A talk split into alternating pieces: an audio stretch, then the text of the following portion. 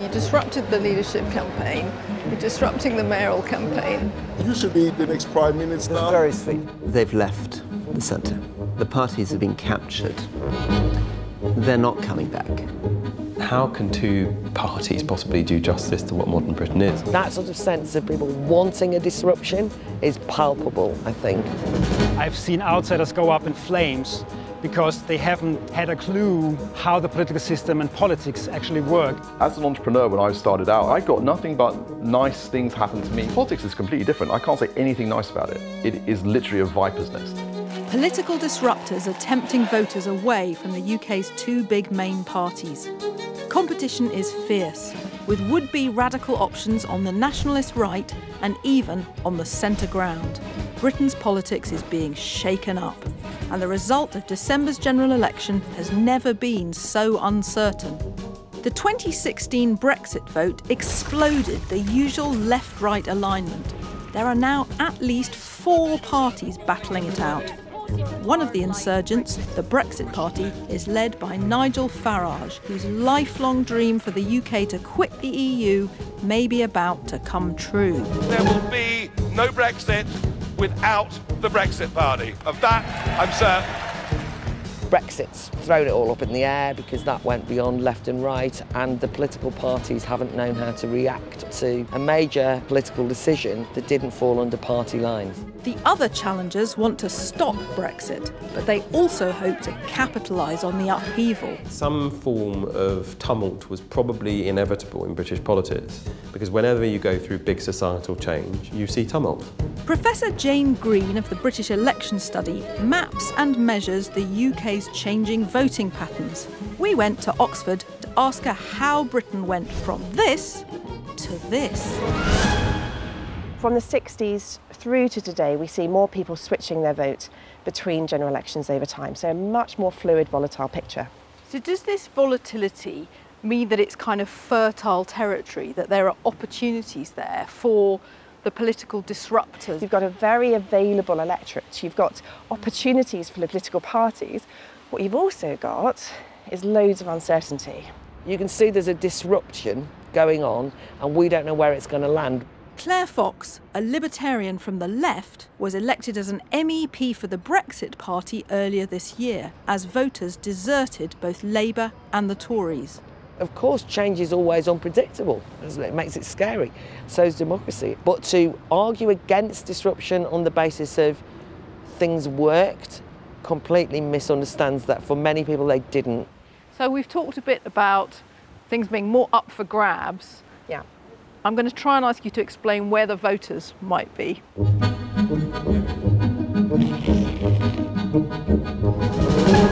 So you think about one dimension of politics from left to right, and within that kind of left right, bread and butter economic kind of way of seeing the world, lots of people have left of centre views, lots of people have right of centre views, but the majority of people would be in the middle. And therefore, it makes politics very much about that kind of centre ground, about competing for the majority of voters. Britain has always been about understatement, compromise, pragmatism. And I think that's where the energy is. I think it resonates deeply Rory Stewart is leaving Parliament, he's left the Conservative Party, he wants to reinvent moderate politics by standing as an independent candidate for London Mayor. I think actually the UK's traditions are much more consensual, much more designed for centre ground politics than almost anywhere in the world. That dimension is still very important to vote choice now. But of course, we've all started seeing the world predominantly through the lens of Brexit. And Brexit isn't about bread and butter, left right issues on the whole, it's about this different dimension that cross cuts the left right dimension.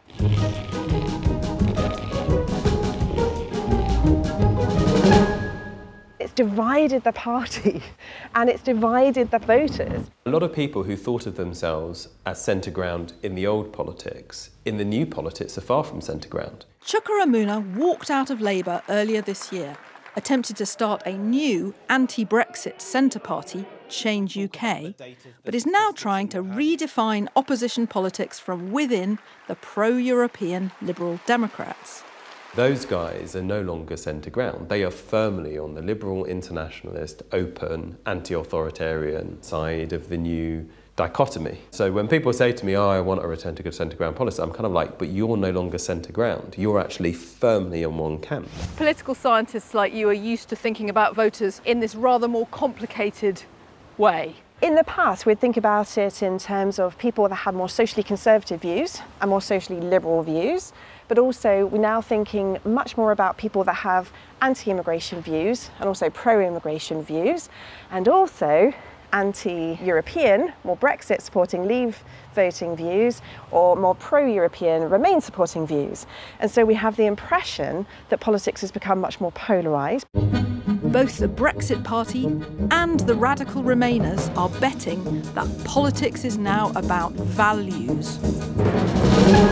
There's different fault lines, aren't there? Mm. So what's happened is, rather than saying the big decision in British politics today is whether we nationalise the railways, it's actually our attitude to popular sovereignty. So you asked me the question, you know, where is the space? Yeah, where's the opportunity? So on the one hand, you know, we talked about kind of importance. So if this this issue becomes less important, then we might worry about left-right again. But what if this issue dimension doesn't become less important? But at the current time, it feels and looks in terms of the evidence that people are pretty divided. If you look at some of the people who've been running our country, some of the decisions we've made in the last decade or so, you go, how is such a brilliant country in this mess?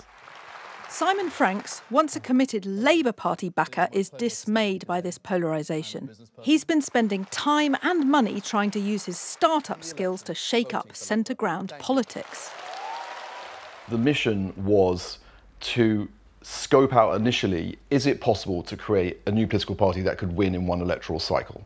Can you, in politics, do something that kind of maps entrepreneurialism onto party politics? Yes, you can, but not in the centre. If you're on the wings of British politics, or in fact any politics, and you have a cause, you can mobilise people incredibly quickly to bring about a change because people are so desperate for that change or believe so strongly in that cause. In the centre, it's much harder to do because, by definition, you should be more balanced, more reasonable. You understand that no one issue is going to make our country completely better or completely worse. Joseph Lentsch believes in the power of the middle. This Austrian academic helped start a successful new party and has written a book on how to make it work. It's bloody hard. It's bloody hard for politicians these days. The political itch uh, to be scratched is that many people feel not represented anymore, and too many of them then decide to vote for populists and nationalists.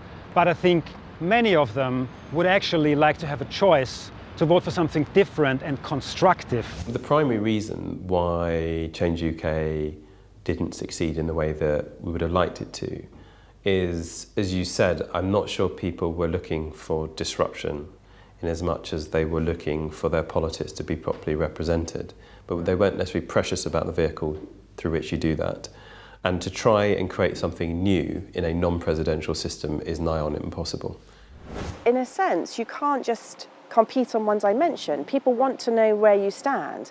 So if you're competing on this dimension, but you're divided on this dimension because you've got parties from the left, parties from the right, then essentially, okay, fine, so you've got this bit sorted out, but are you over here on the left or are you here on the right in terms of where your voters are likely to be? I think the most important thing is if you want to build a centrist alternative, that you're actually early on are starting to talk to the voters and start to interlink what I call islands of discontent.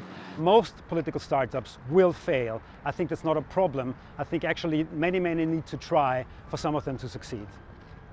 Once you've broken the habits of a lifetime at the European election, obviously everything got thrown in the air, then you're not quite that we always vote Labour in our family, we always vote Tory in our family anything could happen. It's like when MPs rebel against a whip, right? Once they get the taste for it, it becomes possible again. Even those people who are saying, let's get Brexit done, their argument is, let's get Brexit done so we can go back to normal. And I think they underestimate the appetite for a much more fundamental shift. Nothing's ever going to go back, ever. The problem is that the government of the centre has always seemed terribly sort of bureaucratic and inert. It doesn't really seem to listen, it doesn't seem to engage, which gives people the idea that maybe there's a silver bullet, maybe there's some fantastic thing, you know, some character. An ideology? Yeah, an ideology or a person. Or a person like yeah. a hand grenade you can chuck at the system and boom, the whole thing's going to blow up and suddenly it's all going to be much better. So there's no Messiah coming. No, there can't be a Messiah. I mean, I think I'm also. Not you. No, definitely not me. We've had conspicuous examples of success on both the left and the right. I'm thinking of Nigel Farage on one side and probably Labour's momentum on the other. But there's this whole space in the centre with lots of plotting, lots of activity, of activity, but it's really hard to make something happen. It's a much easier message. So uh, Nigel Farage, who I think is a brilliant communicator, and I seem, and I don't have this disregard for him that so many people seem to have. I think he speaks for a large community of our country about issues that no one else will talk to. I think the same on the left. Uh, Jeremy Corbyn gets on the stage and says, capitalists, all bad people. The reason why your life isn't as good as you'd like it is because of that bunch over there. And some people, they go, the Messiah's arrived. No one's got a monopoly on grievance. In the wake of the crash, in the wake of austerity, in the wake of globalisation, you know, taking away the securities that people took for granted. The question is what you do about that. We've completely failed to produce a product that's really exciting. I mean, none of these third party, centre party leaders have actually worked out how to produce something that really makes the public think, whoa, well, okay. All right, actually, I'm not going to vote the way that my parents voted. This election is not the end. And I think the most important thing to note is this election has been called in very peculiar circumstances, but I personally think that the genie's out the bottle and that what we are likely to see in the next five years is a very disrupted political scene. In the first winter election for decades, the established parties are being buffeted from all sides. There are wide open spaces in the political landscape and enormous potential for storms to come. Jane, if you had to put money on it, would you bet on political insurgents, either a smaller party or a new party trying to replace or split one of the two main parties? If the two mainstream parties adapt their positions, working out kind of, you know, where can they attract the majority of voters, then it's very difficult. It's still very difficult for minor parties to break through. In normal times, I would say that it's impossible uh, to actually get a new party in the UK Parliament. But we're not in normal times. We're past normal times. And, and I think, therefore, um, don't give up hope. There, there, there might be something underway. We can probably do better if we think about it, to redesign our political system, reinvigorate our parties, maybe create some new ones, maybe look at our voting system, look at the way we select MPs, look at the way we treat MPs. Anyone who believes that everything goes back to normal is kidding themselves.